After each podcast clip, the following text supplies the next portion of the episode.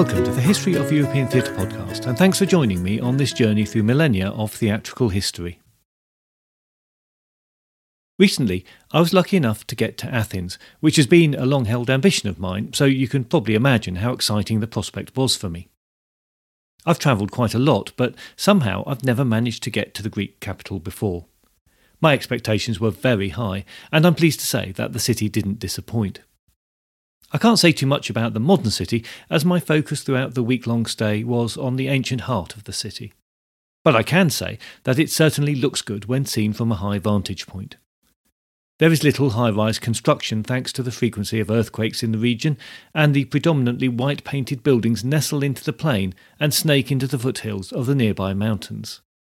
Under a clear blue sky and with the sea glistening in the sunshine in the distance, the city looked good in the mostly benign autumn weather. Up close, in the clog of the traffic in the narrow streets and the crush of the tourist horde, it's not quite so pleasing. But being very conscious that I was part of that tourist horde, I think we have to be forgiving. One thing I can say with some admiration is that the tourist areas at least are well kept and cleaned regularly, making it one of the best kept ancient cities that I've ever been to. I got the impression that the Athenians really care about their history, and not just because many of them make a living from it. It is more that they are very conscious of being Athenian, and the important place where that puts them in European history. Day by day, they wear their heritage proudly, but lightly. As far as the ancient heart of the city goes, it is centred, of course, on the Acropolis, the chunk of rock that sticks up from the city by 150 metres, that's nearly 500 feet in old money.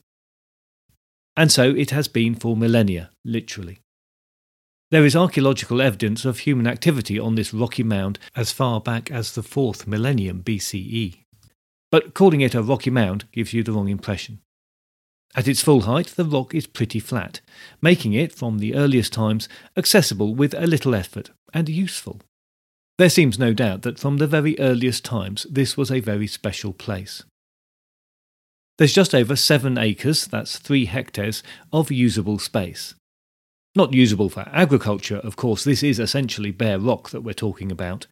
And I think it's safe to assume that any natural vegetation that was clinging to the rock in prehistory was soon beaten down and removed when man started to frequent the space. The earliest occupation was probably for reasons of safety. The surrounding view from the rock would give little opportunity for hiding from defenders, but developed into something more as the town grew. There is thought to have been a Mycenaean palace built on the site sometime before the 10th century BCE. Sandstone steps and a single limestone pillar from that period, and the base of a slightly later massive retaining wall, are the evidence for that assumption. Although there were other buildings constructed and demolished in the intervening period, it is in the 5th century BCE that, for us, things get really interesting. Pericles was the guiding force behind the most important buildings on the site that still survive today the Parthenon and the Temple of Athena Nike, among others. One of the first things I saw in Athens as I left my hotel on the first morning in the city was a statue of Pericles. This is not the ancient original, but a statue that was unveiled in 1973. Carved out of Carrara marble by German artist Heinrich Faltermeyer, it stands outside the town hall, so understandably references Pericles' abilities as a statesman rather than a war general. The pose represents him about to deliver his speech to the demos, that is known as the funeral oration to democracy and citizenship. The statue caused some controversy in 1973 when the choice of a non Greek artist was questioned, and the cloak and helmet, some said, looked too Roman and inappropriate for the occasion. However, it's a striking statue and clearly modelled on some older images of that great leader. The credit for beginning the construction of a revitalised Acropolis doesn't go to Pericles, but to his predecessor Themistocles, who commissioned the new temple after the defeat of Xerxes at the Battle of Eurymedon in 469 or 466 BCE. The Acropolis formed part of the Athenian defensive ring, a series of walls, mounds, and other earthworks, and in the immediate aftermath of the Persian threat, he, quite understandably, focused on the reconstruction of the walls to the south and north of the site, which were an obvious weak spot. So it was left to Pericles in the period from 460 BCE to work on the temples. The entry gate on the west was reconstructed in 437 BCE using marble quarried from Mount Pentelikos, about 20 kilometres northeast of the city.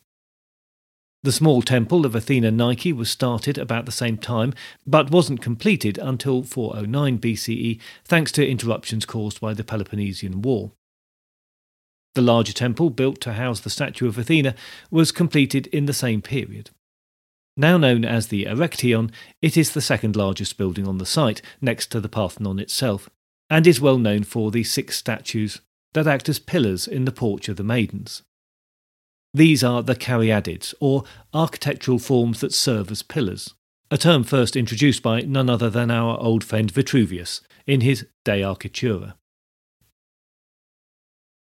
The way the tourist route is organised, and deviation from its well trodden path is frowned upon by the guardians of the site, who appear at frequent intervals, whistles at the ready, to stop those who dare to deviate or touch some marble or limestone leaves you in no doubt that the goal of your walk is to reach the Parthenon, but there are delights on the way. As you climb up the defined route, the first major sight for you to take in is the Theatre of Dionysus. Your first view of the theatre comes as you climb up slowly, so the upper auditorium, a steep grassy bank with a few scattered marble seats, comes into view first. Then you see the lower auditorium with the rows of marble seating more or less in place. The amount of ancient marble in the theatre, on the site, and in Athens as a whole is one of the wonders of the city. A marble trader and transporter must have been a lucrative job in the ancient city. The lower auditorium is marred by two sections of scaffold that are, I assume, holding sections of the marble in place. The marble, despite its great age, still gleams in the morning sun. Some sections look newer than others, part of some very historic refurbishment that doesn't detract from the overall impression. The first row of seating includes several marble throne like seats, but clearly not all of this VIP seating has survived. The low retaining wall that separates the auditorium from the orchestra is largely intact, and the floor of the orchestra is a mixture of flagstones and cobbles with just a small section of decoration remaining. Arriving there was, of course, quite a moment. Here I was, at the very heart of theatrical history. But there was disappointment too. The orchestra and auditorium are very firmly roped off, so there was no chance to take up a position and recite some Aeschylus or to experience the view from the stone seats that are still in place. Of course, this is completely understandable. The tourist crowd on the site was large enough on the day I was there at the end of the summer season, in high summer, it is crowded to breaking point. Such a large number of people over a delicate ancient site would inevitably cause it damage, but still, it would have been nice to get closer. As I was standing against the ropes taking it all in, trying to imagine the original layout with the full seating and altar in place, I heard one of the guides, who see the individuals and small parties around the site, announce to her attentive charges that she was about to be controversial. My ears pricked up. She said that guides always told people that this was the first theatre, and all others were modelled on it, but she disagreed. Her point was that this theatre was close to perfection from a size and acoustics point of view, and it was very unlikely that this level of perfection could have been reached without the learning that the building of its forerunners would have provided. Everyone around her nodded wisely, appreciating her candour. In fact, it's easy to agree with her. The original theatre on the Acropolis was on the opposite side of the hill and was moved to its current position when more space for the Demos of Athens was needed, so this is at least the second theatre. But also, it is fair to say that some form of earlier theatres or places of meeting in the natural bowl of hills where acoustics were good is entirely likely. However, that does, I think, rather miss the true importance of this particular site. It is from this spot that the history of theatre is traceable. There are mists lying behind it that we may never penetrate, but from here, from this place, we are in a clearer light. The evidence may be at times fragmentary, but the path is nevertheless unbroken. That is what really matters here. What struck me about the site first was that from where I entered near the modern metro station, it was quite a steep climb, even to the theatre, which is on the lower slopes. But from the ancient agora, where most ancient Athenians would have approached from, the climb is even longer and steeper. This takes an effort, but not so much of an effort as to put you off completely. Given the political and religious importance of this site, even before we consider it as a venue for entertainment, I think that the idea of the effort of getting there is important. The rights to democracy, peace, and wealth were hard won by the Athenians, and to be reminded of that, even in a small way, was important to the Athenian mind. Hubris, as many of the speakers in the theatre would no doubt have reminded the demos, was always lurking just around the corner, ready to strike and strip you of all that had been fought for. Here, we are at the heart of the vaunted Athenian democracy. Take a breath, it's quite a thought. But then it's time to move on, and we continue to wind our way up to the Parthenon. As we climb, the path goes back past the theatre, so we now look down on it more or less from a position where some of the higher seating would have been. From here, you get a real sense of how everything is focused on the central point of the orchestra, thanks to the steep incline of the auditorium and the natural curve of the hillside on either side. The climb continues a little further. We turn a corner and are presented with another theatrical gem, the Odeon of Herodes Atticus, also known as the Herodeion. This is the remains of a Roman period theatre that was completed in 61 CE. The layout is typical of a Roman theatre, but on a grand scale. The Scaenae Frons, that permanent back wall of the stage, was built to three levels in stone. Two of these levels are largely intact. Originally, the theatre was roofed with Lebanese cedar, which is, of course, now long gone, and had a capacity estimated at about 5,000.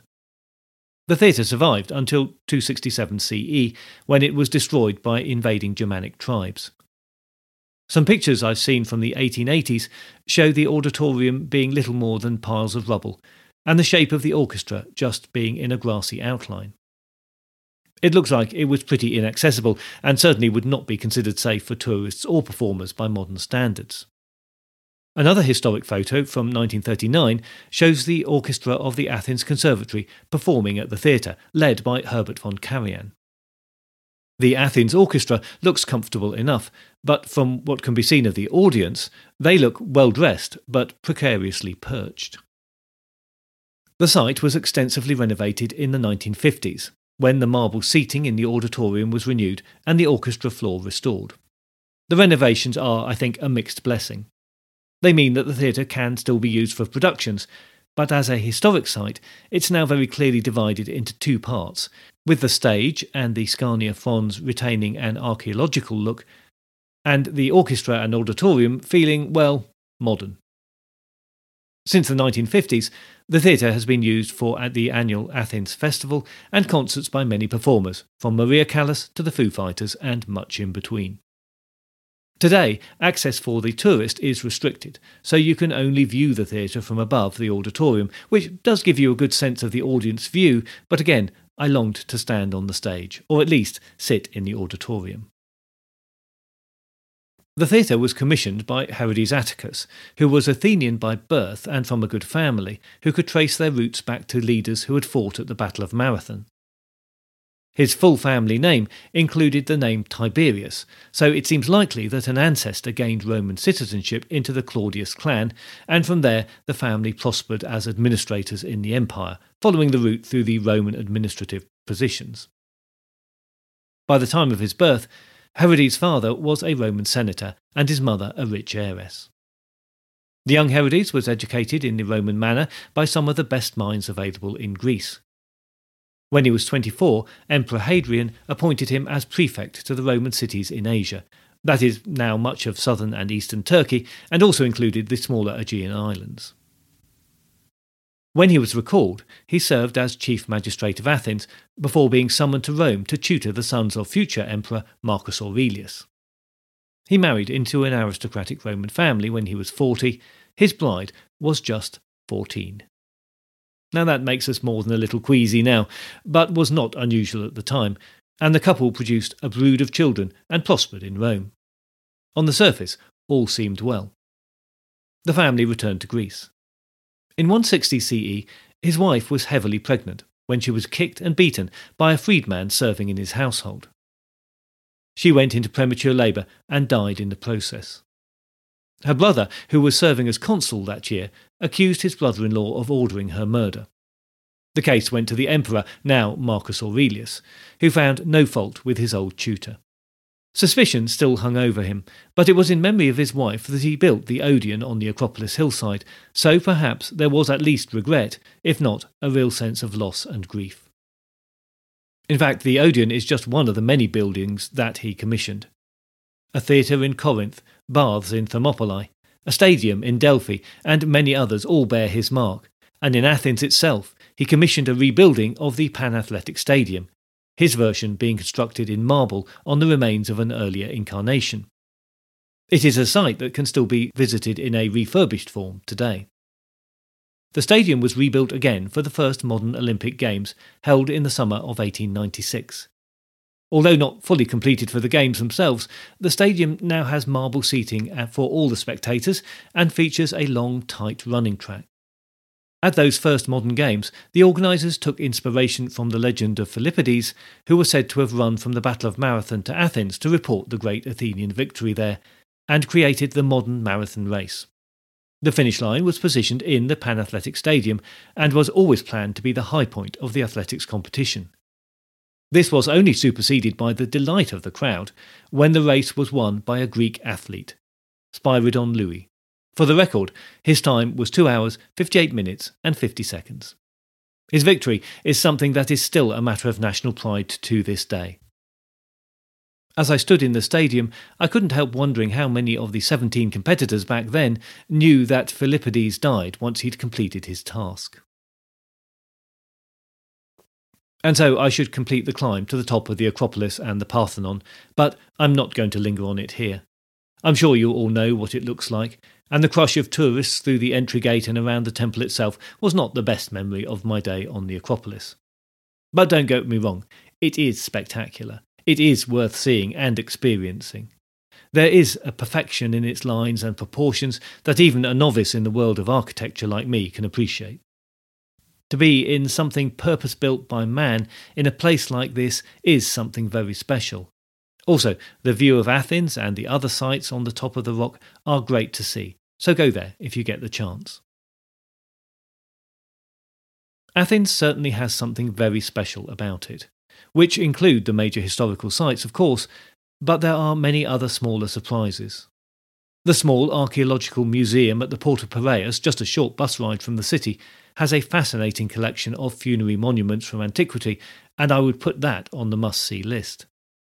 There are a number of Byzantine period churches in the city centre, all well worth a look, and for the fit, there is the walk up Lycabettus Hill, which is a very steep path of steps until you get to the cable car that takes you to the very top, where there's a small church and a fantastic view of the city. It was from there, as I looked down at the city, that one theory I'd read about the emergence of democracy in Athens came to mind. The question is why did democracy as a system of government develop in Athens, but not in the other great preceding civilizations? Those, the Egyptians, the Abyssinians, and others, were all authoritarian states ruled by a strong and single leader.